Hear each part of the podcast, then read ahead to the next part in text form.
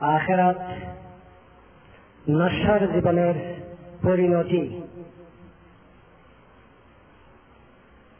আর একটু সোজা করে বলি, আখরাত হচ্ছে যে জীবনের, যে জীবন শেষ হয়ে যায়, সেই জীবনের পরিণতি হল আখরাত। নশ্বর সবাই আমরা জানি, বুঝি।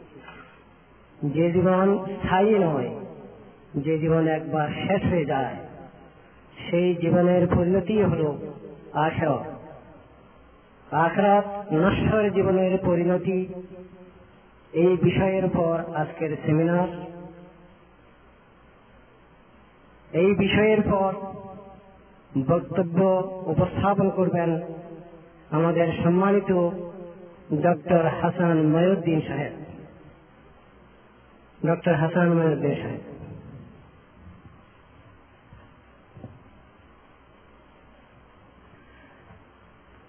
ফাঁকে। তার বক্তব্য শুরু করার আগেই আমি আপনাদের সামনে দুটি কথা রাখব একটা হচ্ছে সেমিনার,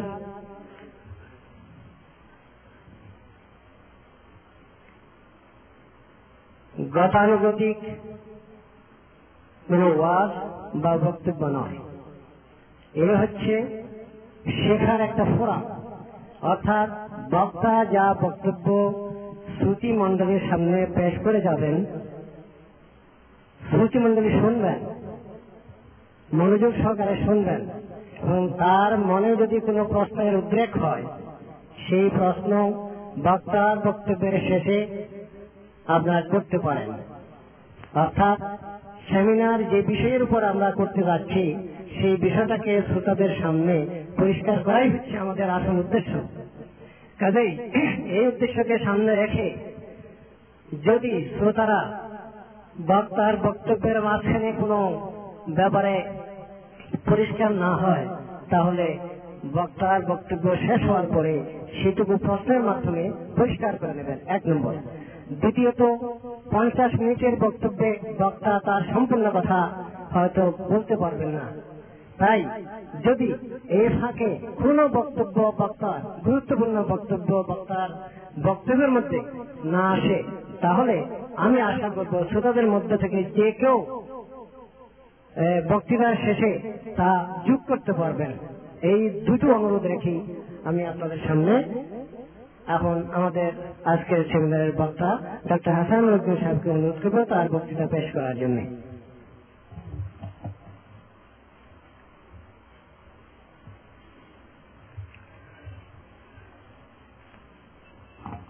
أعوذ بالله من الشيطان الرجيم بسم الله الرحمن الرحيم الحمد لله رب العالمين الرحمن الرحيم مالك يوم الدين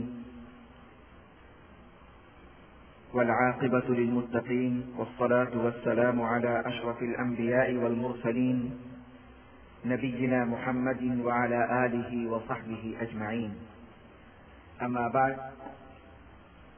সম্মানিত আজকের এই সেমিনারের পরিচালক এবং উপস্থিত সুদীবৃন্দ আসসালামু আলাইকুম রহমতুল্লাহ বারাকাত আমার বক্তব্যের বিষয় হচ্ছে নশ্বর জগতের পরিণতি আখেরাত। বিষয়টা অত্যন্ত গুরুত্বপূর্ণ এবং এই বিষয়ের গুরুত্ব অনেক বেশি বলেই আল্লাহ তালা পবিত্র কোরআনে এক তৃতীয়াংশে আখেরাতের বিষয়টি উল্লেখ করেছেন। আজকের এই সেমিনারে আমার বক্তব্যটা আমি লিখিত আকারে পেশ না করে আমি পয়েন্ট আকারে আপনাদের সামনে পেশ করব।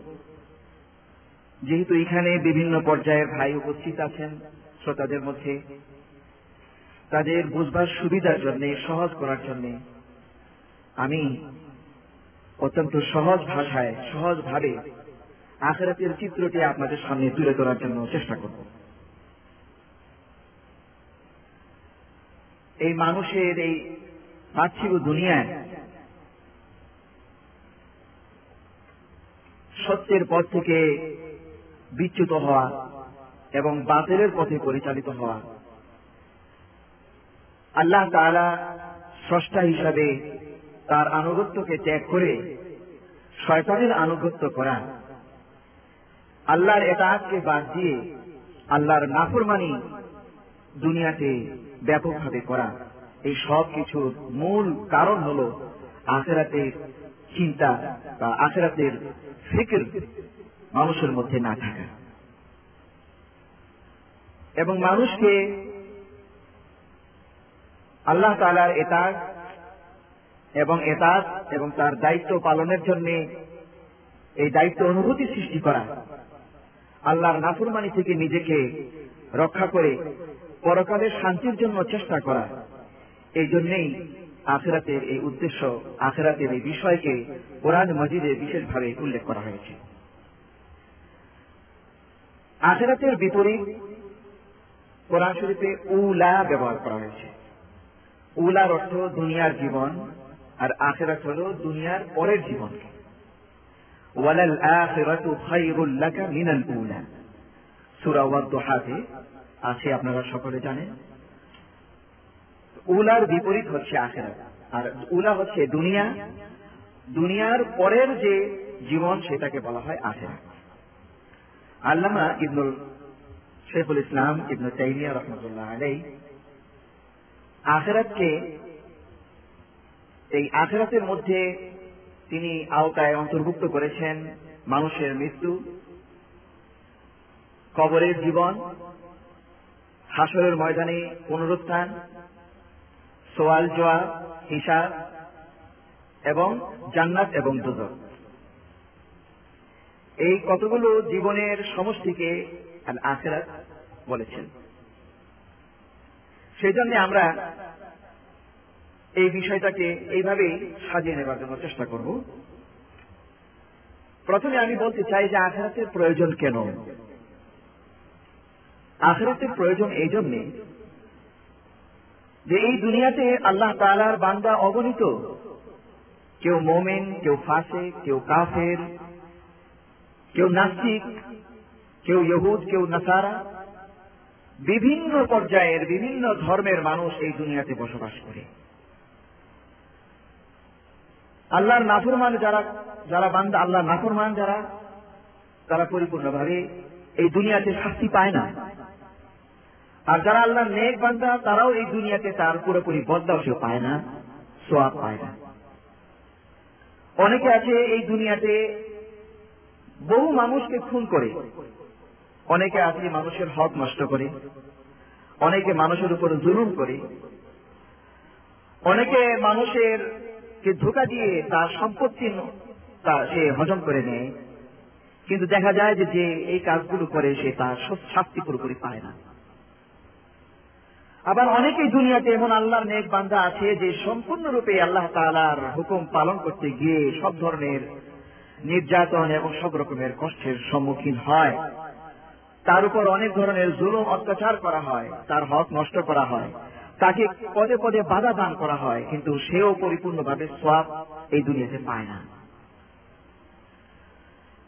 আর আল্লাহ তাআলা মানুষের জন্য এটা ওয়াদা করেছেন যে তিনি তার বিন্দু মাত্র বান্দার উপর জুলুম করেন প্রত্যেকটা মানুষকে তার আমলের ফল তিনি আল্লাহ দুনিয়াতে, আল্লাহ তাআলা তাকে দান করবেন। এবং এই ফল পাওয়া যায় না। মনে করেন কেউ একশো লোককে হত্যা করল শাস্তি স্বরূপ তাকে ফাঁসি দেওয়া হলো। কিন্তু এই ফাঁসি যে দেওয়া হলো, একশোর মধ্যে একজনের প্রতিদান হলো। কিন্তু বাকি নিরানব্বই জনকে যে হত্যা করল সে, সেই নিরানব্বই জনের হত্যার সে শাস্তি পাইল না। ঘুষ খাইলো, শত শত মানুষের কাছ থেকে ঘুষ নিয়ে নিয়ে এসে বড় বড় বিল্ডিং বানাইলো। কিন্তু দেখা গেল যে তার বিল্ডিং ভেঙে গেল। সে কোনো একজন বা দুইজন এর উপর জুলুম করার পরিণতি সে পেলে, সে পাইল দুনিয়াতে। কিন্তু একশো লোকের সাথে যে জুলুম করল, সে পরিণতি সে পাইল না। বেবিচার করল, ধর্ষণ করল, চুরি করল, ডাকাতি করল। পরিপূর্ণভাবে সে শাস্তি পায় না। এবং একটা লোক আল্লাহর একাহাত করতে গিয়ে সব ধরনের আমল করে, নেক আমল করে, সত্য পথে চলে, মিথ্যা বলে না, জুলুম করে না, জেনা করে না, সেও পরিপূর্ণভাবে তার হক দুনিয়াতে পায় না। আর যেহেতু তাকে সেই হক পেতেই হবে, জালেমের শাস্তি তাকে উপভোগ করতে হবে, আর দুনিয়াতে সে পায় না সেই জন্য আখেরাতে এমন একটা দিন আল্লাহ তালা নির্দিষ্ট করে দিয়েছেন, সেই দিনে আল্লাহ তালা প্রত্যেককে তার নিজের কৃতকর্মের পুঙ্খানুপুঙ্খানু ভাবে তার বদলা লাগানো সুরাওয়াল ইজাজুল জিলাতের মধ্যে আল্লাহ বলেছেন সবাই ইয়ামাল মিসকাল রাখেন খাইরাইয়া যে কেউ সামান্য ভালো কাজ করে কেমতের দিন সে ভালো কাজের ফল সে দেখতে পাবে। ওমাইয়া আমার মিসকাল রাখেন সারাইয়ারা যে খারাপ কাজ করে সামান্য রায় বিন্দু সরিষার দ্বারা পরিমাণ, সেটাও সে পাবে কেমতের দিন দেখতে পাবে, দুনিয়াতে সে দেখতে পাবে আমি খুব সংক্ষেপে আমার কথাগুলো বলব। এতে বোঝা গেল যে এই দুনিয়ার শেষে আরেকটা দুনিয়া অবশ্যই দরকার, যেখানে মানুষ তার প্রত্যেকটা হক পুরোপুরি ভাবে আল্লাহর কাছ থেকে চুকিয়ে নেবে। বান্দার কাছ থেকে নেবে এবং এই হক দেওয়ার জন্যই আল্লাহ তালা ইয়ামুল আখেরাতকে তিনি সাব্যস্ত করেছেন এবং সেখানে মানুষকে একত্রিত করবেন, তাকে হিসাব নিসাব হিসাব নিকাশ তার কাছ থেকে করবেন এবং তার হক আদায় করে দুনিয়াতে অনেক মানুষ অন্যায়ভাবে হত্যা করা হয়। এমনকি অনেক মানুষ নিজের মেয়েকেও যদি হত্যা করে থাকে তাহলে তার, সেই মেয়ে তার হত্যার বিচার না পেলেও আখেরাতের দিন তার হত্যার বিচার পাবে। সুরা শামসু মধ্যে আল্লাহ বলেছেন, ওয়া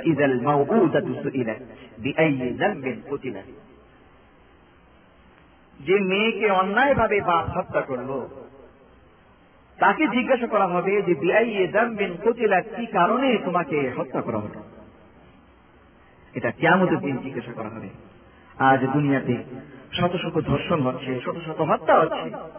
বাংলাদেশের পত্র পত্রিকা যদি খোলেন, আপনি এমন কোন দিন পাবেন না পত্রিকায় যেখানে পাঁচটা, দশটা করে খুন হয় না। এমন কোন নারী পাবেন না যেখানে দুইটা, তিনটা নারীর উপর ধর্ষণ করা হয় না। এমন কোন লোক পাবেন না যার ঘরে ডাকাতি করা হয়। কিন্তু কোন এর বিচার নাই। কোথাও এর কোন প্রতিকার নাই। এইভাবে শত শত যান নষ্ট হয়ে যাচ্ছে। শত শত ধন সম্পদ নষ্ট হয়ে যাচ্ছে, কোনো বিচার নেই। কিন্তু আল্লাহ তাআলা কেয়ামতের দিন এই প্রত্যেকটা জিনিসের বিচার করবে।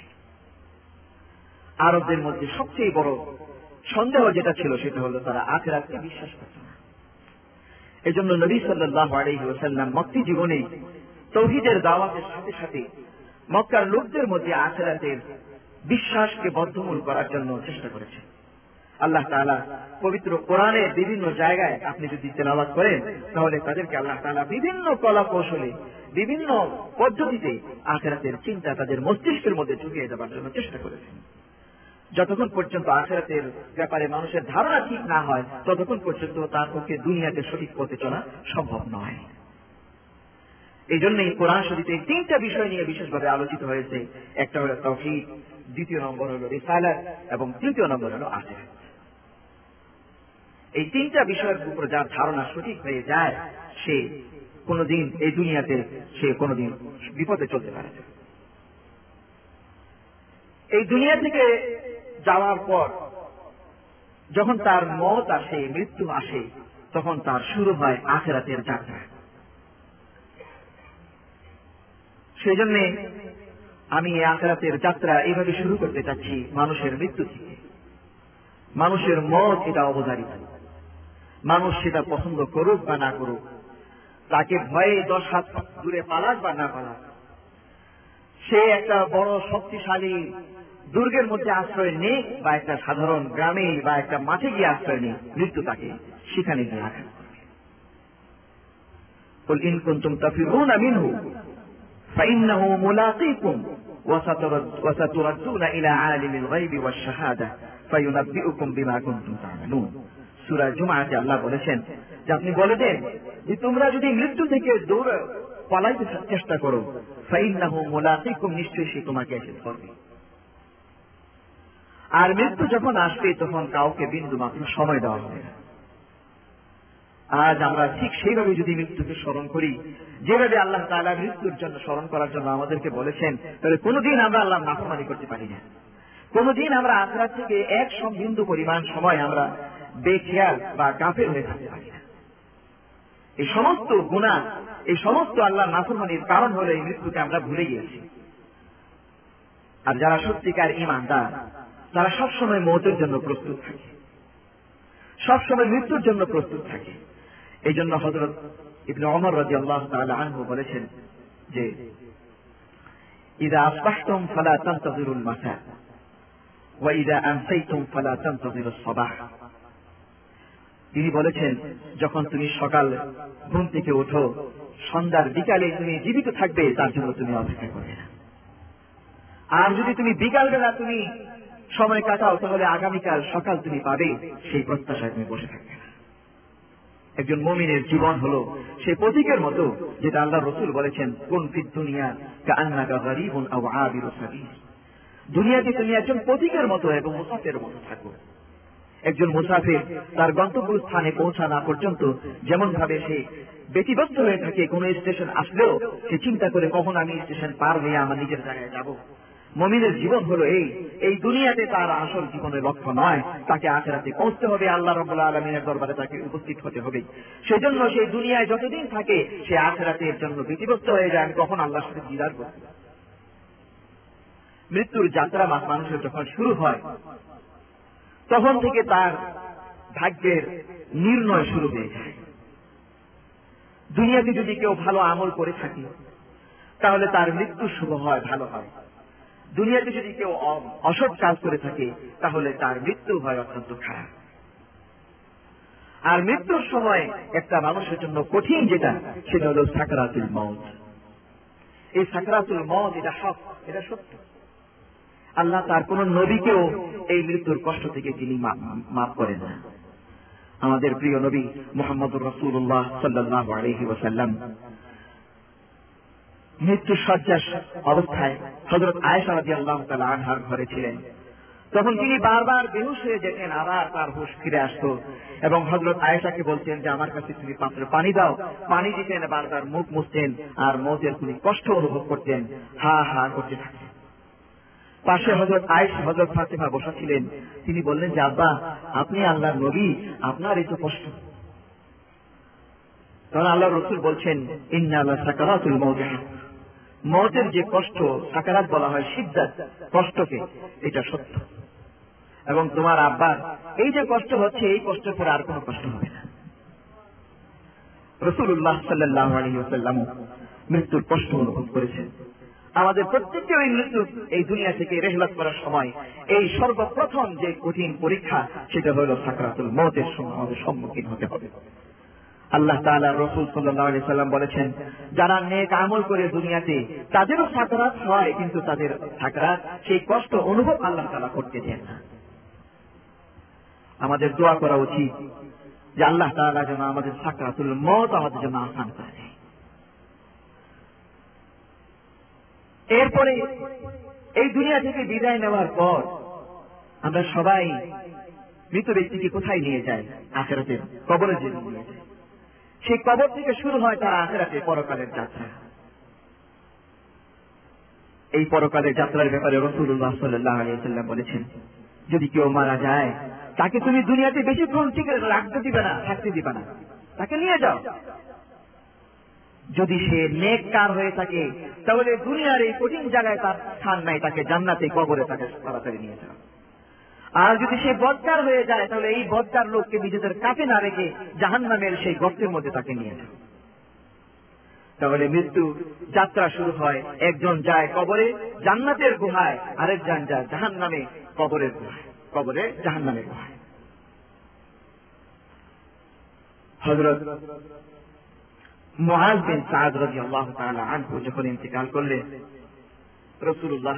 আলী ওসাল্লাম তাকে দাফন দিলেন।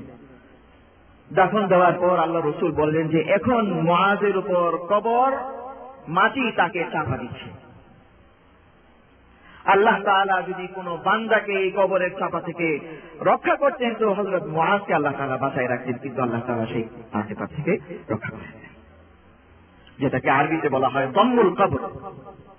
প্রত্যেকটা মানুষকে এই দম্বুল কবর, কবরে চাপা দেওয়া হয় হিসাব নিকাশ তো পরে আসে।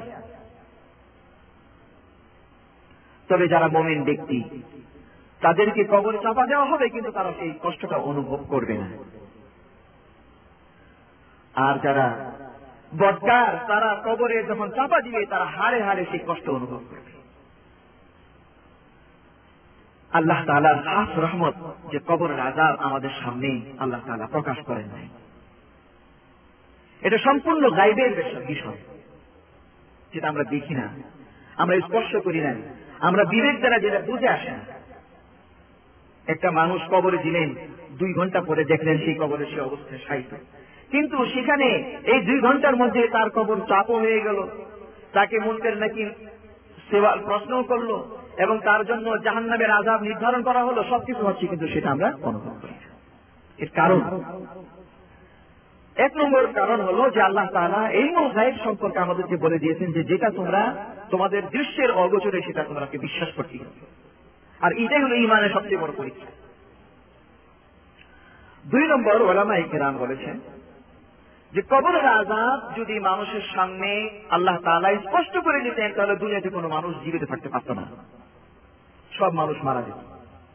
এত ভয়াবহ কঠিন থাকত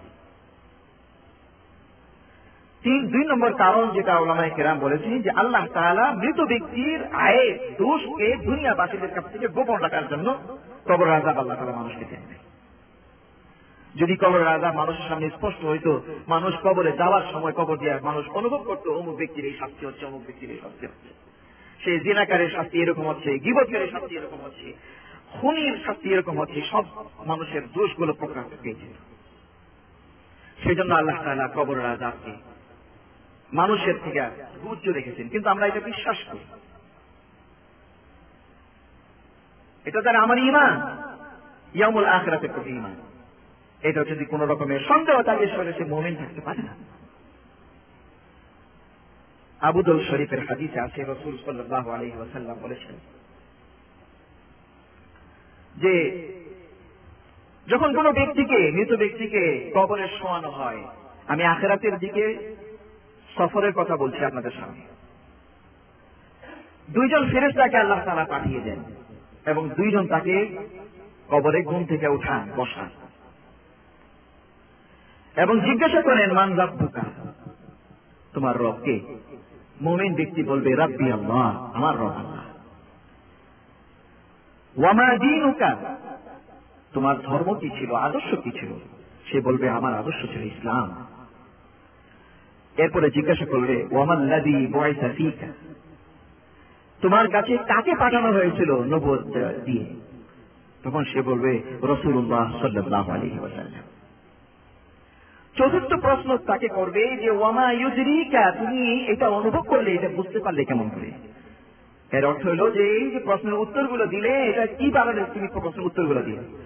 তখন সে বলল, কিতাবুল্লাহ, আমি আমি আল্লাহর কালাম পড়েছি এবং আল্লাহর কালামের উপর বিশ্বাস করেছি। এই বিশ্বাসের কারণে আমি আর এই তিনটা প্রশ্নের উত্তর দিতে আর যদি বদকার হয়ে থাকি, তো অসম্পূর্ণ রয়ে প্রশ্ন উত্তরের পর আল্লাহর পক্ষ থেকে বলা হবে যে আমার এই বান্দা যে সমস্ত উত্তর দিয়েছে, সে সত্যি উত্তর দিয়েছে। হে ফিরেস্তাগণ তার জন্য কবরের দরজা তুমি খুলে দাও। তাকে কবরে জান্নাতবাসীদের রেবাদ তাকে পড়াইয়া দাও এবং জান্নাতের সাথে তার যোগাযোগ তুমি করে দাও। আর যদি কেউ আল্লাহ না করো মাহাজ আল্লাহ আল্লাহ নাফরমানি করতে করতে দুনিয়া থেকে বিদায় নেয়। ঠিক তেমনি তাকে দুজন ফেরিস্তা উঠায় জিজ্ঞাসা করে, মান রব্বুকা ওমা দিনুকা ওমান লাযী বুইসা ফীকা? ওমা ইউদরিকা? এই চারটা প্রশ্নের উত্তরে সে বারবার বলবে, হা হা, লা আদরি, আমি কিছুই বলতে পারি না। তখন গায়েবের থেকে বলা হবে, এই ব্যক্তি যা বলেছে সব মিথ্যা। তার জন্য জাহান্নামের দরজা খুলে দাও এবং আগুনের পোশাক তাকে পরাইয়া দাও। এবং সব সময় জান্নাতে, জাহান্নামের সাথে তার দরজা তুমি খুলে দাও, সেখানে তার সাথে তার সম্পর্ক থাকবে জাহান্নামের। আল্লাহ তাআলা জাহান্নামের আজাব থেকে আমাদেরকে রক্ষা করো আমরা কেউ বলতে পারি না মনকারী নাকিরের সোয়াল আমরা সঠিকভাবে উত্তর দিতে পারব কিনা। এটা হলো আমলের উপর নির্ভর করে। এখানে নির্ভর করবে আপনার ভবিষ্যৎ, আখেরাতে আপনি কোথায় যাচ্ছেন। আপনার কর্মই আপনার ঠিকানা নির্ধারণ করে দেওয়া হবে। এখনও বিচার হয় নাই। আপনার ফায়সলা হয় নাই। আপনার আমল এই কবরে নির্ধারিত করে দেওয়া হচ্ছে। ফরিকুন ফিল ওয়া ফরিকুন একদল জান্নাতে যাবে জাহান্নামে যাবে। এই কবরে অনাদি অনন্তকাল পর্যন্ত থাকতে হবে। যতক্ষণ পর্যন্ত না এবং কোরআন শরীফে আল্লাহ তাআলা বলছেন, আন্নারু ইউরাদুনা আলাইহা গুদুওয়া ওয়া আশিয়া। ফিরাউন কে সকালে এবং বিকালে তার সামনে জাহান্নামের আগুন তার সামনে পরিবেশন করা হয়। এর দ্বারা বোঝা গেল যে যতদিন পর্যন্ত নেক আমলকারী জান্নাতে থাকে, কবরে থাকবে, ততদিন পর্যন্ত সে জান্নাতের নিয়ামত উপভোগ করতে থাকবে। আর বৎকার যতদিন পর্যন্ত কবরে থাকবে, ততদিন পর্যন্ত সেই জাহান্নামের শাস্তি পেতে থাকবে। এটা হলো হাজত খানার মতো অবস্থা। কবরটা হলো হাজত খানার মতো অবস্থা। যে কোনো আসামিকে যখন ধরে নিয়ে যায়, আগে তাকে হাজতে রাখে। আদালতে পেশ করার আগে তাকে পুলিশে খুব আছি ধরে মাইক ধর করে খুব শাস্তি দেয়। কবরটা হলো কি? ওই হাজত খানা। এখনও চূড়ান্ত সিদ্ধান্ত হয় নাই। চূড়ান্ত শাস্তির কথা সময় আপনার আসেনি। আমরা জানি না আমাদের কি অবস্থা হবে। নামাজ পড়ি, রোজা রাখি, হয়তো আমাদের মধ্যে এখলাস নাই। যার কারণে এই নামাজ রোজার কোনো কাজে আসবে না হতে পারে জাহান নামে কবরে গিয়ে আমাদের জাহান নামে চলে যেতে হবে। এজন্য আল্লাহ তাআলা কোরআন শরীফে বলেছেন, ফাবুদুল্লাহ মুখলিসিন লাহুদ্দিন যখনই তুমি ইবাদত করো, তো আল্লাহকে খালেজ করে দিন আল্লাহর জন্য আল্লাহ দিনকে খাঁটি করে তুমি আল্লাহর ইবাদত করো। ওয়াবুদুল্লাহ কাআন্নাকা তারা ফাইন লাম তাকুন তারাহু ফাইন্নাহু ইয়ারাক। একজন আবেদের জীবন হবে যে যেমন সে প্রত্যেকটা ক্ষেত্রে আল্লাহকে দেখছে। আর যদি এতটুকু তার মধ্যে শক্তি ইমান শক্তিশালী না থাকে, তাহলে তার অনুভব এতটুকু বিশ্বাস করতে হবে যে আল্লাহ তাকে দেখছে। এইভাবে দুনিয়ার জীবন যাপন করতে হয়। তবে নাজাদ পাওয়া যায়। আর কবরের আজাদ যে সত্য, এর প্রমাণ অনেক। একবার রসুল্লাহ সাল্লাহ আলিয়াল্লাম কয়েকজন সাহাবাদেরকে নিয়ে যাচ্ছিলেন। হঠাৎ সামনে দুইটা কবর পাইলেন। সাহাবাদেরকে বললেন, তোমরা যাও গিয়ে খেজুরের গাছ থেকে একটা ডাল নিয়ে আসো। নিয়ে আসা হলো এবং তিনি ডালটাকে দুই টুকরা করে একটা, এক কবরে আরেকটা আরেক কবরে। সাহাবারা জিজ্ঞেস করলেন, ইয়া রসুল্লাহ আপনি এটা কেন করলেন? বলছেন যে, এখানে দুইটা কবর আছে। এই দুইটা কবর বাসির উপরে শাস্তি হচ্ছে। এবং তার কোনো বড় কোনো, বড় ধরনের অন্যায়ের কারণে না, কিন্তু তার শাস্তি হচ্ছে অত্যন্ত বড়। একজন কি? একজন। সে লাইয়াতি রুমিনাল বাউ সে পেশাব, প্রস্তাব, পায়খানা করতে সময় পাক পরিষ্কারের কোন লক্ষ্য রাখত না। এইভাবে সে নামাজ রোজা করে আসে, কোনটাই তার জন্য তার শাস্তি হচ্ছে আর দ্বিতীয় শাস্তি যে লোকটা হচ্ছে সেই মানুষের চুপুর ফুটি করত দুইজনের সাথে একজন লাগাই দিত আর নিজে বসে বসে আনন্দ উপভোগ করছে, যেটা আমাদের সমাজের মধ্যে পাওয়া যায়। রসুল্লাহ সাল্লাম বলছেন যে যতক্ষণ পর্যন্ত এই ডাল দুটো কাঁচা থাকবে, হতে পারে আল্লাহ তালা তার আজাব কমাই দিবে। হতে পারে, নিশ্চিত এইভাবে আল্লাহ তালা তার নবীকে কোন কোন ক্ষেত্রে কবরের আজাব মর্যাদা হিসাবে দেখাই দেন, আর না হয় কোন নবীকে অন্য কাউকে দেখান। এই জন্য এটা আমাদের বিশ্বাস করতে হবে যে কবরের আজাব সত্য।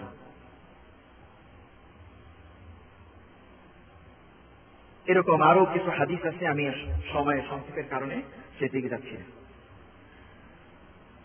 এই যে মানুষের কবরের আজাব হয়, এটা কি মানুষের রোহের আজাব হয় না দেহের আজাব এই ব্যাপারে ওলামাই কেরামের জম্মুর ওলামাই কেরাম, অধিকাংশ ওলামাই কেরামের যে রায়, যে মত, সেটা হলো যে কবরের আজাব মানুষের দেহ এবং রুহ দুইটা দুইটাকেই হয়। আর বলতে গেলে, মানুষের দেহের সাথে রুহের সম্পর্কটা পাঁচ ধরনের। এক ধরনের সম্পর্ক যখন সে মায়ের পেটে, সে যখন ছিল তখন। দ্বিতীয় হলো যখন সে মায়ের পেটে থেকে দুনিয়াতে জন্মগ্রহণ করেছে দুনিয়াতে যখন ছিল, তখন একটা সম্পর্ক। তৃতীয় হচ্ছে যে যখন কোনো মানুষ ঘুমিয়ে যায় তখন তার আত্মার সাথে একটা সম্পর্ক, কোনো কোনো সময় তার আত্মা তার সাথে থাকে, কখনো তার থেকে বিচ্ছিন্ন হয়ে যায়। যখন বিচ্ছিন্ন হয়ে যায়, তখন আর ফেরত আসে না, ওই ঘুমন্ত অবস্থায় সেই লোক মারা যায়। আবার অনেক সময় আত্মা বিচ্ছিন্ন হয়ে যায়, আবার ঘুমানো, ঘুমার আগে আগে সেটা চলে আসে। এই একটা সম্পর্ক। চতুর্থ হলো আলমে বার্জাকে আত্মার সাথে মানুষের দিকের সম্পর্ক। এইটার ব্যাপারে বলা হয়েছে যে এই সম্পর্কটা সবসময় থাকে। এই জন্য শাস্তি দেহকেও হয় এবং রূপকে দুইটা দিয়ে হয়। কোন কোন সময় এটা বিচ্ছিন্ন ঘটে। যেমন নেক লোক, সে যখন কবরের ছা থাকে, কোন লোক যদি তাকে সালাম করে, তখন হাদিসে আছে যে আল্লাহ তাআলা তার রূপকে ফিরে দেন, তখন সে সালামের উত্তর দেয়। পঞ্চম যেটা, সেটা হলো কেয়ামতের দিনের আত্মার সাথে মানুষের দিনের সম্পর্ক। এবং এই সম্পর্ক যেটা, এটা কোনো দিন আর বিচ্ছিন্ন হয় না। সব সময় দেহের এবং আত্মার সাথে সম্পর্ক থাকে। এতে বোঝা গেল যে কবর আজাদ যেটা হয়, এটা মানুষের দেহ হয়, মানুষের রুহেও হয়। মানুষ কবরে গিয়েও জান্নাতের সব পেতে থাকে, যেমন সোহাদাদের ব্যাপারে বলা হয়েছে। আল্লাহ বলেছেন, ওয়ালা তাহতাবান্নাল্লাযীনা কুতিলু ফী সাবিলিল্লাহি আমওয়াতা। বাল আহইয়াউন ইনদা রাব্বিহিম ইউরযাকুন যারা আল্লাহর রাস্তায় শহীদ শাহাদত বরণ করে, তাদেরকে তোমরা মৃত বলবে না, তারা জীবিত জীবিত অবস্থায় আছে। আল্লাহর পক্ষ সাল্লাম দাফন দেওয়ার পর কিছুক্ষণ দূরে এসে বললেন, তুমি, তোমরা সবাই এই ব্যক্তির জন্য আল্লাহর কাছে মানে সুদৃঢ়তার জন্য আল্লাহর কাছে দোয়া করো। কেননা তাকে এখনই প্রশ্ন করা হবে। এটা বলার পর হুজুর ইসলাম কোরআনের এই আয়াত তেলাওয়াত করলেন, ইউসাব্বিতুল্লাহু আল্লাযীনা আমানু বিল কওলি সাবিতি ফিল হায়াতিদ দুনিয়া ওয়া ফিল আখিরাহ. যারা ঈমানদার, আল্লাহ তাআলা তাদেরকে দুনিয়াতেও দৃঢ়তা দান করেন, আখিরাতেও তাদেরকে দৃঢ়তা দান করেন। এইভাবে কবরে কতদিন, যতদিন পর্যন্ত দ্বিতীয় ভূমি, বড় ভূমিকম্প না আসবে, ততদিন পর্যন্ত সেখানে মানুষের থাকতে হবে। যারা এখান থেকে দুনিয়াতে থেকে বিদায় নিয়েছে, তাদের আখেরাতের যাত্রা এখনও চলছে। আমরা যারা দুনিয়াতে জীবিত আছি, আমাদের যাত্রাও আখেরাতের দিকেই যাচ্ছে। আমরা পছন্দ করি বা না করি, আমাদের মন মতো হোক বা না হোক, আমাদের প্রত্যেকের গন্তব্য স্থানের দিকে আমাদের যাত্রা শুরু হয়ে গেছে। কেউ চল্লিশ বছরে যাত্রা করে, কেউ পাঁচ বছরেও যাত্রা করে, কেউ দশ বছরেও যাত্রা করে, কেউ আশি বছরেও যাত্রা করে, কিন্তু তাকে আখেরাতের দিকে যেতে হয়। এবং হাজার হাজার বছর এই কবরের মধ্যে সাহিত্য থাকতে হবে এরপরে যাত্রার দ্বিতীয় পর্যায় শুরু হয় ইয়মুল বাসে উপস্থিত মানে হাসরের দিনের উপস্থিতি এই হাসরের দিনের উপস্থিতির ব্যাপারে কোরআন শরীফে আল্লাহ তাআলা বলেছেন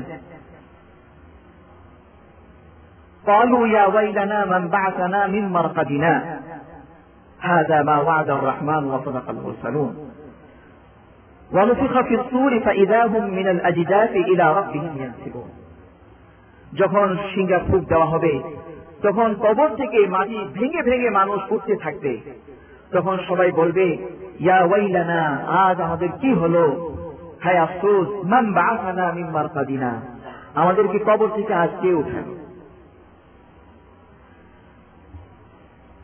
আরেক জায়গায় আল্লাহ তাআলা বলেছেন, ওয়ানুফিখা ফিস সূরি ফাইযা হুম মিনাল আজদাতি ইলা রাব্বিহিম ইয়ানসিলুন সূরা ইয়াসিনে বলেছেন। আরেক জায়গায় সূরা নাজিআতে বলেছেন, ফাইন্নামা হিয়া জাজরাতুন ওয়াহিদা একটা বড় ভূমিকম্প ধাক্কা লাগবে ফাইদা হুম বিসাহিরা। তখন সবাই মানুষ সেখান থেকে জাগ্রত হয়ে উঠতে থাকবে। সেই দিনটা হলো আখেরাতে হিসাবের দিন। এবং এই দিনটা হলো এর চেয়ে আরও কঠিন। কেমন কঠিন দিন?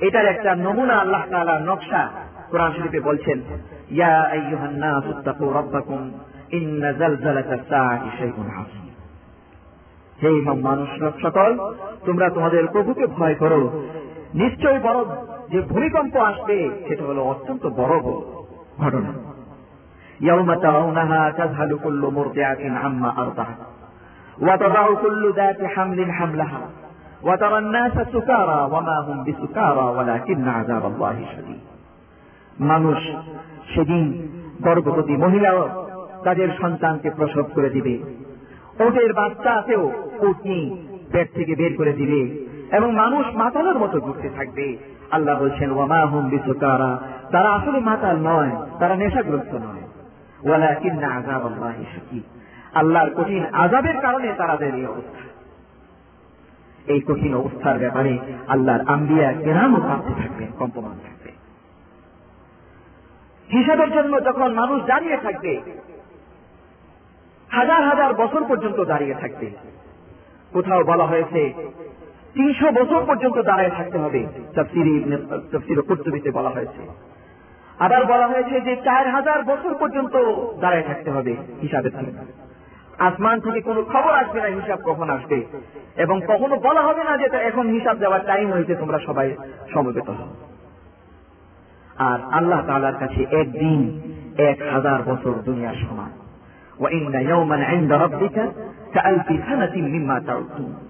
দুনিয়াতে তোমরা যে হিসাব গণ, এক হাজার বছরের যে হিসাব আল্লাহর কাছে একদিনে ততটুকু হিসাব হবে। চল্লিশ হাজার বছর যদি হাসরের ময়দানে দাঁড়ায় থাকতে হয়, তাহলে কি অবস্থা হবে মানুষের? সেই অবস্থার কথা শুনে আম্বিয়ায় গ্রাম কম্পমান থাকবে। মানুষ হিসাব করার জন্য, হিসাবের জন্য পালাতে থাকবে, ছুটে থাকবে, ছুটতে থাকবে। আদম আল ইসলামের কাছে যাবে, ইউসুফ আলহ ইসলামের কাছে যাবে, ইব্রাহিম আলহ ইসলামের কাছে যাবে, বিভিন্ন নদীর কাছে যাবে, আল্লাহর কাছে যেন সুপারিশ করে যে তাড়াতাড়ি আমাদের হিসাব হোক, আমাদের পক্ষে আর দাঁড়ানো সম্ভব না। সেই কোন ময়দান? যে হাসরের ময়দানে সূর্য মাত্র এক মাইল দূরে থাকবে। আর সূর্য কোটি কোটি মাইল দূরে। যার কারণে জুন, জুলাইয়ের গরমে আমরা ছাতা ছাড়া বাইরে যেতে পারি না। মানুষ মারা যায়, সেই সূর্য যখন এক মাইল দূরে আসবে, সেই কঠিন মুহূর্তে মানুষ ছুটতে থাকবে হিসাবের ঈসা আলাই ইসলামের কাছে যাবে, তিনিও বলবেন যে, আমি আমার আমি আমার নিজের ব্যক্তিগত হিসাবের জন্য আমি আল্লাহর কাছে কীভাবে যাব সেজন্য আমি চিন্তায় থাকি সবাই বলবে যে আমার পক্ষে আল্লাহর কাছে তোমাদের জন্য সুপারিশ করার কোনো অবকাশ নেই, কোনো অধিকার নেই। রসুল্লাহ সাল্লাহ আলিয়াল্লামের কাছে যাবেন। উম্মত ছুটে যাবে। আল্লাহ রসুল সিদ্ধায় পড়ে যাবেন এবং আল্লাহর দরবারে সিদ্ধায় পড়ে পড়ে কাঁদতে থাকবেন উম্মতের জন্য। অনেকক্ষণ পান কাঁদার পর আল্লাহ তাআলা বলবেন, ইয়া মোহাম্মদ, ইরফা ওয়াসাল তোতা ওয়াসফা তুষফা হে মোহাম্মদ, তুমি তোমার মাথা উঠাও। তুমি বলো, তোমাকে দেওয়া হবে যা চাও। এবং তুমি সুপারিশ করতে যা তোমার সুপারিশ শোনা হবে। তখন হিসাবের শুরু হবে। সেই হাজার হাজার মায়ে মাস পর্যন্ত আমাদেরকে দাঁড়ায় থাকতে হবে। যে হিসাবের দিনের জন্য আল্লাহর নদীর সাহাবাই কিরাম যখন এই কেয়ামতের কথা শুনতেন তখন তারা কম্পমান চোখ দিয়ে পানি আসতো কোরআনের আয়াত যখন তেলাওয়াত করতেন। বিশেষ করে এটা যখন পড়তেন হজরত আবু বকর সিদ্দিক রাজিয়াল্লাহু তাআলা আনহু। কাঁদতে থাকতেন, মুখ দিয়ে আর পড়া আসছে না। আজ আমরা দুনিয়ার জন্য এত বেশি ব্যস্ত হয়ে গেছি, দুনিয়ার মহাব্বত এত বেশি আমাদের মধ্যে ঢুকে গেছে, কোরআনের এই আয়াতগুলো যখন আমাদের সামনে পড়া হয়, তখন কোনো আমাদের মধ্যে কোনো প্রতিক্রিয়া সৃষ্টি হয় না। কোনো ভয় আসে না। যে ভয়ের কথা আল্লাহ তালা কোরআন শরীফে বলেছে। সেদিন হিসাব নেওয়া হবে। আর সেই হিসাবটা হবে অত্যন্ত কঠিন। একটা হলো হিসাবান ইয়াসির আর একটা হলো হিসাবান আসির কঠিন হিসাব এবং সহজ হিসাব। সহজ হিসাবের ব্যাপারে হাদিসে এসছে, আল্লাহ তালা তার কোন মোমেন বান্দাকে ডেকে বলবেন কারোর সামনে না। যে তুমি এই এই অন্যায়গুলো করছ, বিশ্বাস করো? তুমি স্বীকার করো? বললে, আল্লাহ, আমি স্বীকার করি। হাদিসে আসছে, যখন আল্লাহ তার গুণাগুলো ধরে যেতে থাকবেন, তার শরীর পাও থেকে নিয়ে মাথা পর্যন্ত কাঁপতে থাকবে। তখন আল্লাহ তাআলা বলবেন, যে যেহেতু তুমি স্বীকার করেছ দুনিয়াতে তোমার এই গুণাগুলো ছিল। আমি রব্বুল আলমী দুনিয়াতে তোমার গুণাগুলো লুকিয়ে রেখেছিলাম। আর আখেরাতে আমি তোমার গুণাগুলো লুকিয়ে রেখে তোমাকে আমি ক্ষমা করে দিলাম। এই অবস্থা হবে। এটাকে বলা হয় হেসা বানিয়েছি এজন্য রসুল সাল্লাহ আলী আসাল্লাম সুরা রাশিয়া যখন পড়তেন, তখন শেষ করে এই দোয়াটা পড়তেন সুরার শেষে আল্লাহ হাসিবনি হিসাব আল্লাহ দিন তুমি এরকম হিসাব আমার কাছ থেকে নিও, যেরকম হিসাবের বর্ণনা তুমি দিয়েছ। অর্থাৎ আমাদের ত্রুটিগুলো তুমি ধরো না। কে বলছেন? আল্লাহ সেই নবী, যিনি সমস্ত নবীদের সর্দার, যিনি মাসুম, তার কোনো যার কোনো গুণা নেই। তিনি আল্লাহর কাছে যদি এই দোয়া করতে পারেন আমরা তো চব্বিশ ঘণ্টা গুণার মধ্যে ডুবে থাকি। চব্বিশ ঘণ্টা নাফরমানের মধ্যে ডুবে থাকি। তাহলে আমাদের জন্য কীভাবে দোয়া করা দরকার আল্লাহর কাছে? এটা হলো হিসাবে আসি হিসাবে আসি তখন এই ব্যাপারে রসুল সাল্লাম বলেছেন, মান হুসিবা হসিবা। এরকম হিসাব যাকে নেওয়া হবে, শুরু করা হবে, সে কঠিন আজাবের মধ্যে লিপ্ত হয়ে গেল। এক একটা গুণা আল্লাহ তাআলা তার সামনে ধরাই দিলেন। তুমি এই করেছিলে, অমুক দিন অতটার সময় তুমি এই অন্যায়গুলো করেছিলে। তখন সে ভয়ে কাঁপতে থাকবে। সে মিথ্যা বলতে পারবে না। আল্লাহ তাআলা তার মুখের মধ্যে সিল মেরে দেবেন। সূরা ইয়াসিনে বলেছেন আল ইয়াউমা আলা আফওয়াহিহিম ওয়া তুকাল্লিমুনা আইদিহিম ওয়া তাশহাদু আরজুলুহুম বিমা কানু ইয়াকসিবুন। তোমাদের মুখে আমি তালা লাগাই দেব, তোমার হাত দ্বারা আমি কথা বলব। ওয়া তাশহাদু আরজুলুহুম, তোমাদের তাদের পা তাদের সাক্ষী দিবে। সূরা হামিম সিজদার মধ্যে আল্লাহ বলেছেন يوم تشهد عليهم ألسنتهم وأيديهم وأرجلهم بما كانوا يعملون স্মরণ করো ওই দিন যেদিন তোমাদের পা তোমাদের হাত তোমাদের চামড়া তোমাদের বিরুদ্ধে নালিশ করবে আল্লাহর কাছে তখন সবাই বলবে وقالوا لجلودهم لما شهدتم علينا দুনিয়াতে হে আমার দেহ আমার চামড়া তোমাকে প্রত্যেক দিন চামড়া তেল মালিশ করেছি হাত খেতে গেলে ক্রিম লাগাইছি মাথায় তেল দিয়েছি, কত তোমার সমাদর করেছি, আজ আখেরাতে তুমি আমার বিরুদ্ধে নালিশ করছ? লিমা সাহিত্য মারাই না তখন সে কি বলবে? কালু শাই বলবে যে আল্লাহ সমস্ত জিনিসকে বাক শক্তি দিয়েছেন, সে আল্লাহ আজকে আমাকে বলার শক্তি দিয়েছে। বাঁচবার কোন উপায় আছে? মান উসিবা হাদিস শরীফে আসছে যে মানুষকে তিন পর্যায়ের হিসাব, হিসাবের সময়, তিন পর্যায়ের সম্মুখীন হতে হবে। এক পর্যায়ের সময় সে তার সাথীদের সাথে ঝগড়া করে। সাথীদের মানে? কারোর নেতা। দুনিয়াতে অনেক লোক ভ্রান্ত নেতার অনুকরণ করে। কেউ পুরুষের অনুকরণ করে, কেউ নারীর অনুসরণ করে। কেউ তাগুতের অনুকরণ করে। কেমতের দিন তারা একজন আরেকজনের সাথে ঝগড়া করে।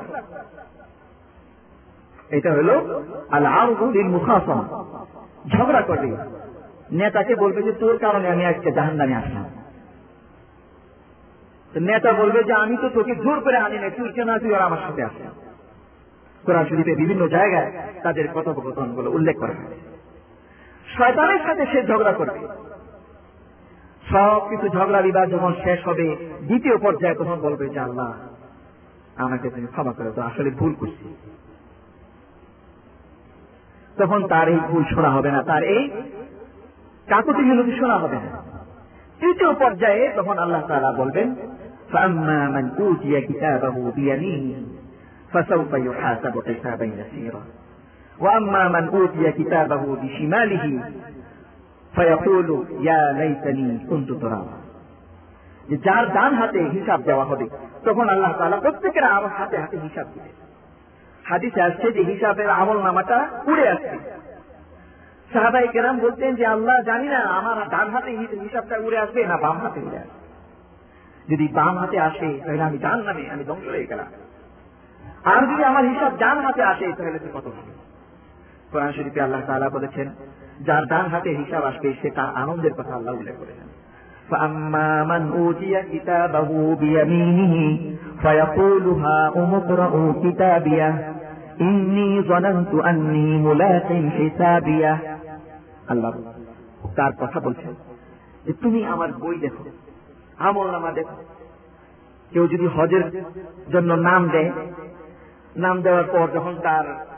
ব্যালটের নাম এসে পড়ে তখন কি করে? মানুষকে দেখায় যে আমার দেখো, আমার নাম চলে কিতাবি, এখন আমরা বইটা পড়ে দেখো আমল আমি দুনিয়াতে দৃঢ় বিশ্বাস করতাম যে আমি আমার রবের সাথে আমি কেমন সাক্ষাৎ এই জন্যই আল্লাহ তালা আমার ডান হাতে হিসাব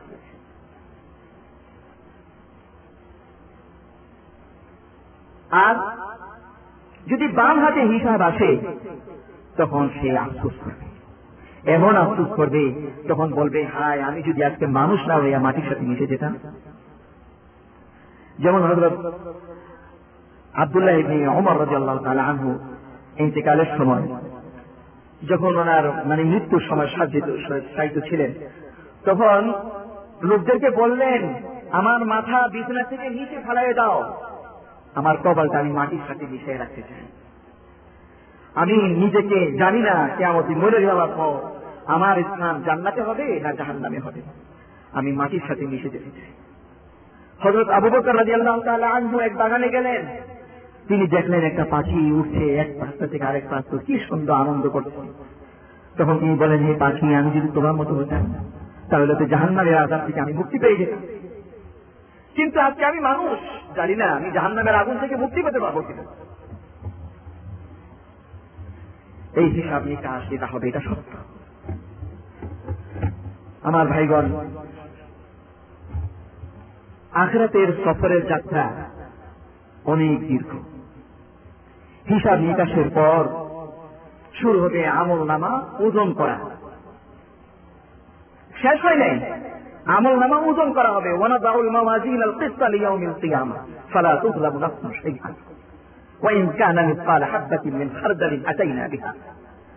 আমি কেমতের দিন দাড়ি পাল্লা রাখব এবং প্রত্যেকের আমল নামাকে ওজন করব। ওনামাই কেরাম বলেছেন যে মানুষের আমল নামা সহ মানুষকে ওজন করবে।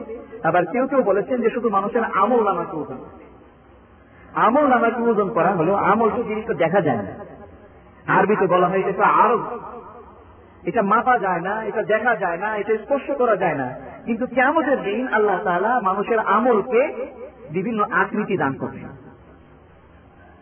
যেমন কবরের মধ্যে হাদিসে আসছে যে একটা লোক পাঠানো হবে, যখন তাকে ঘুম থেকে ওঠানো হবে, নেক লোক দেখবেন সাদা পোশাক পরা বলবে, তুমি কে? বলে, আমি তোমার নেক আম।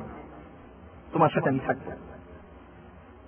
হাদিস শরীফে আসছে যে সুরা ইয়াসিন বা সুরা কোন কোন সুরা আছে যে এটা পড়লে পরে যে পড়ার পর আল্লাহ তাআলা তাকে এক ধরনের আকাশের মেঘের ছায়া দান করবে তাহলে বোঝা গেল যে আমলেরও একটা জিসিম আছে, একটা শরীর আছে, সেটা তিনি ওজন করছেন ওজনের পর এরপরে শেষ নাই। এরপরে আল্লাহ তাআলা পুলসরাতের পোল রাখবেন তখন বলবেন, এই পুলসরাতের পোলের উপর দিয়ে তোমাকে যেতে হবে। এই পুলসরাতের পোলের ব্যাপারে আল্লামা শেখুল ইসলাম ইবনে তাইমিয়া বলেছেন যে এটা জাহান্নামের উপরে আল্লাহ তাআলা বানাবেন। এবং প্রত্যেকটা লোককে বলা হবে, তোমরা এই পোলের উপর দিয়ে পার হয়ে যাও। হাদিতে আসছে, যার যার আমল অনুযায়ী সেই পুল পার হবে, যার বদ আমল থাকবে সেই পুল থেকে নিচে জাহান নামে নিচে গিয়ে ছিটকে পড়ে কেউ বিদ্যুতের গতিতে যাবে, কেউ ঘোড়া দৌড়ের মতো চলবে, কেউ হাঁটতে হাঁটতে চলবে কেউ হুজুর খেতে খেতে পাবে সেখান থেকে পার হওয়ার পর জান্নাতে যাওয়ার আগেও আবার তাকে আল্লাহ দরবারে আবার সেখানে উপস্থিত থাকতে হবে। অপেক্ষা করতে হবে চূড়ান্ত যে সে জান্নাতে যাবে, গেলে কোন জান্নাতে আমাকে স্লিপ দেওয়া হয়েছে, আমার সময় প্রায় শেষ। আমার প্রিয় ভাইগণ, আখেরাতের মধু, এটা অর্থ ব্যাপক। আমি বলেছি, ত্রিশ পারা কোরআন শরীফের এক তৃতীয়াংশ হল আখেরাতের বিষয়বস্তু সাবজেক্ট, যেটা এক ঘণ্টা একদিনও সেটা শেষ করা কখনো সম্ভব নয়। আর এটা সম্পূর্ণ ইমানিয়াতের বিষয়। এটা মানুষের বিশ্বাসের সাথে সম্পর্কিত। আমরা দেখি না, আমরা স্পর্শ করি না। আমার পাশে একটা লোক শায়িত আছে। সে ঘুমিয়ে আছে, আমি কোরআন শরীফ পড়ছি দেখছেন সে ঘুমের মধ্যে স্বপ্নে কোথায় কোথায় আমেরিকা বিলাস সব কারে ঘুরে ঘুরে আমার দেখেন চলে আসছে। অনেকের পনেরো বছর, বিশ বছর পর্যন্ত দেখেন এই পাঁচ মিনিটের সফরের স্বপ্নের মধ্যে সে ঘুরে আসছে আখরাতের জীবনটাও ঠিক তাই। স্বপ্নের মতো। এটা অনুভব হয় না। আর এটাই হলো সবচেয়ে বড় পরীক্ষা। এটাকে বিশ্বাস আখেরাতের বিশ্বাসের উপর দৃঢ় থাকার জন্য রসুল্লাহ সাল্লাহ আলী ওসাল্লাম আমাদেরকে বলেছেন সব সময় তুমি মৃত্যুকে স্মরণ করো। সবসময় মৃত্যুকে হাদিমুল্লাহ এই মৃত্যুকে তুমি স্মরণ করো। আর জায়গায় তিনি বলেছেন যে তোমরা কবরে জিয়ারত করো। আখেরাতের কথা স্মরণ করো। এই যে দুনিয়ার থেকে আমরা চলে যাব, এর প্রতি আমাদের উদাসীনতা কেন? এই জন্যে যে আমরা দুনিয়াকে আখেরাতের উপর প্রাধান্য দিয়েছি। এই হল মূল রূপ। এই রূপ দূর করার জন্য রসুল্লাহ সাল্লাহ আলিয়াল্লামের একটি হাদিস হাদিস আমি আপনাদের সামনে পরিশেষ করব। তিনি বলেছেন হজরত আবু উমামা রাজি আল্লাহ তালা থেকে, যে আমার রব আমাকে বাদশায় মাক্কার সমাব পরিমাণ স্বর্ণ পেশ করলেন। আমি বললাম যে আল্লাহ, আমি তো চাই না। আমি চাই এই দুনিয়াতে একদিন উপবাস থাকব, আরেকদিন পেট ভরা অবস্থায় থাকব। আর যখন আমি উপবাস করব, হে আল্লাহ, আমি তোমার কাছে কান্নাকাটি করে সবসময় তোমার কাছে হাত দিলে মারতাম আর তোমাকে স্মরণ করব। আর যখন আমি পেট ভরো থাকব, ওয়াইদা সাবিয়াতু হামাদুকা ওয়া শাকারতুকা। সবসময় তোমার প্রশংসা করব, তোমার নিয়ামতের শুকর ইমাম আহমদ মুস্তাদে আহমদ থেকে রেওয়ায়তটা বর্ণিত। দ্বিতীয় হাদিস যেটা রসুল্লাহ সাল্লাম থেকে বর্ণিত, একজন ব্যক্তি আসলেন, বললেন, ইয়া রসুল আল্লাহ দুল্লানি আলা আমিন, আমানি ইদা আনা আমিন তুহু আহাব্বানিল্লাহ। আমাকে এমন কিছু কাজ বলে দেন যেটা করলে আল্লাহ আমাকে মহাব্বত করবে। সাথে সাথে ও আহাব্বানি মানুষও আমাকে ভালোবাসবে। আল্লাহ আল্লাহ রসুল বললেন উসকুৎফি দুনিয়া ইউকেট আল্লাহ। দুনিয়ার মায়া, মহাব্বত থেকে তুমি নিজেকে বিরত রাখো, আল্লাহ তোমাকে মহাব্বত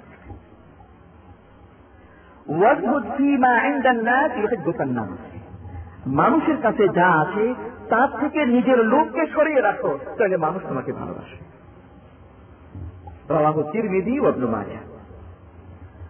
চতুর্থ হাদিস হতে বর্ণিত সাল্লাম বলেছেন, আমি আল্লাহর শপথ খাইয়া বলি, আমি তোমাদের জন্য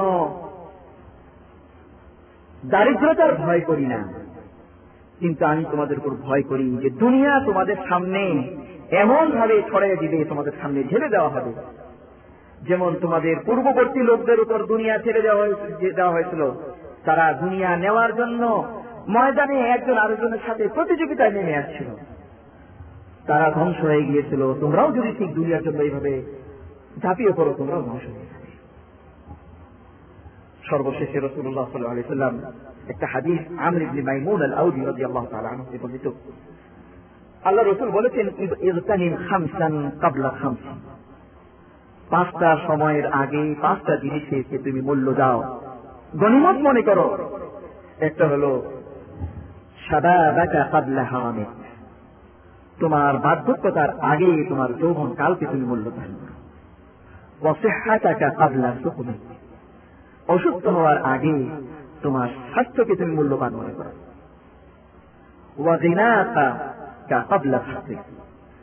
দরিদ্র হওয়ার আগে তোমাকে আল্লাহ তালা যে ধনী করেছেন, মালদার বানিয়েছেন, সেটাকে তুমি মূল্যবান মনে করো।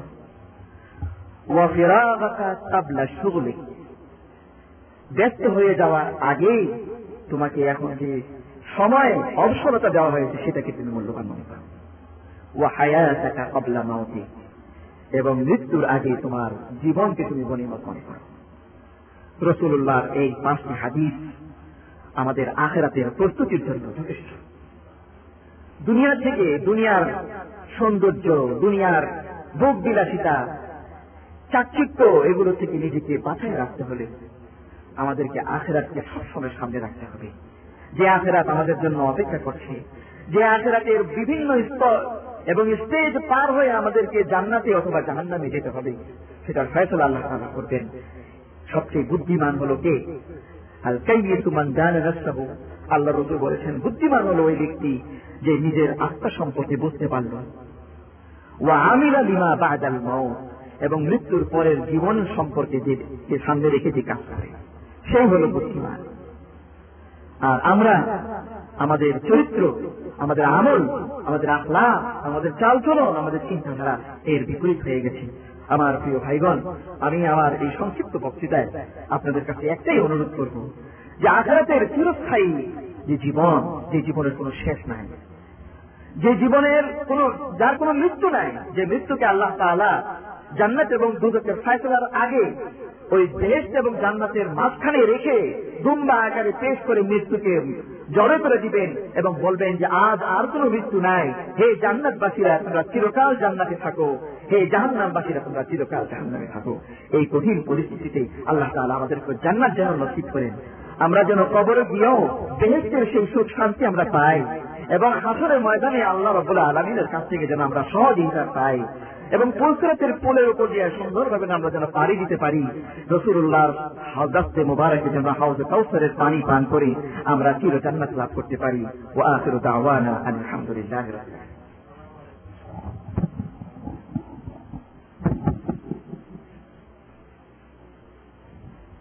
আসলে আমি আমি প্রশ্ন চেয়েছিলাম লিখিত নয়, লিখিত এই প্রশ্ন প্রশ্ন লিখে সময় নষ্ট করার কোনো প্রয়োজন ছিল না।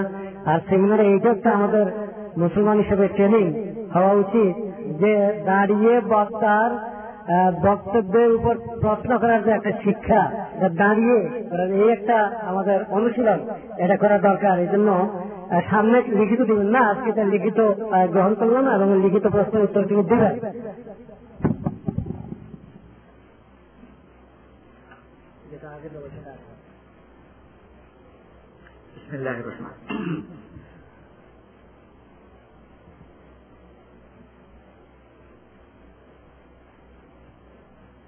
এটা কি আমি আমি প্রশ্ন আছে মসজিদে হারামের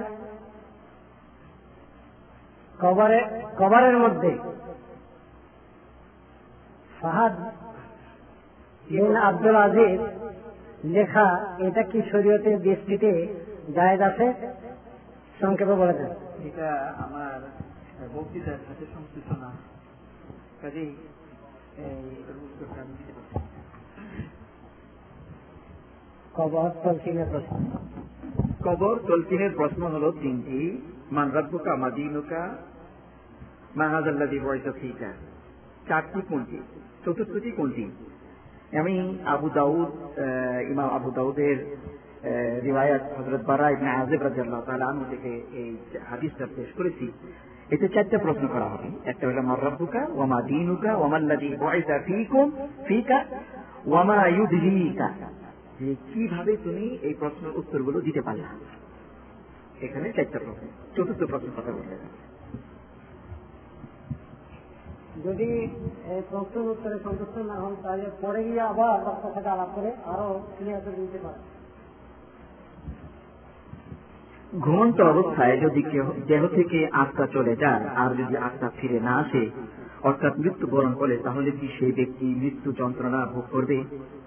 হাদিস অনুযায়ী মৃত্যু যন্ত্রণা ভোগ করে। অনেক সময় আমরা দেখি না যে অনেক লোক অনেক ক্যাম্পে ঘুমন্ত অবস্থায় মারা যায়। আমরা টের পাই না। কিন্তু তার উপর কি বর্তায়? আমি আখরাতের ব্যাপারে বলেছি যে মৃত্যুর যন্ত্রণা সাকারাত হয়। এটা আমাদের দৃঢ় বিশ্বাস। ইন্নালি সাকারাতিল যেটা আল্লাহ রসুল বলেছেন, সেটা আমরা দুনিয়ার জীবনে অনুভব করতে পারি না। আখরাতের কোন বিষয়টাই আমরা দুনিয়াতে বসে অনুভব করতে পারি না। সেজন্য এটা সাকারাত হয়, এটা বিশ্বাস একশো খুন করলে, একটার বিচার করলে, নিরানব্বইটা খুনের বিচার রয়ে গেল কিন্তু। নিজাম ডাকাত নিরানব্বই খুনে করার ব্যাপারে আরও একটা খুন করে কীভাবে আল্লাহর ওয়ালি হবে? প্রথমে তো নিজাম ডাকাতের যে ঘটনাটা, এটা সম্পূর্ণ বানোয়ার ঘটনা। এটা আমাদের যে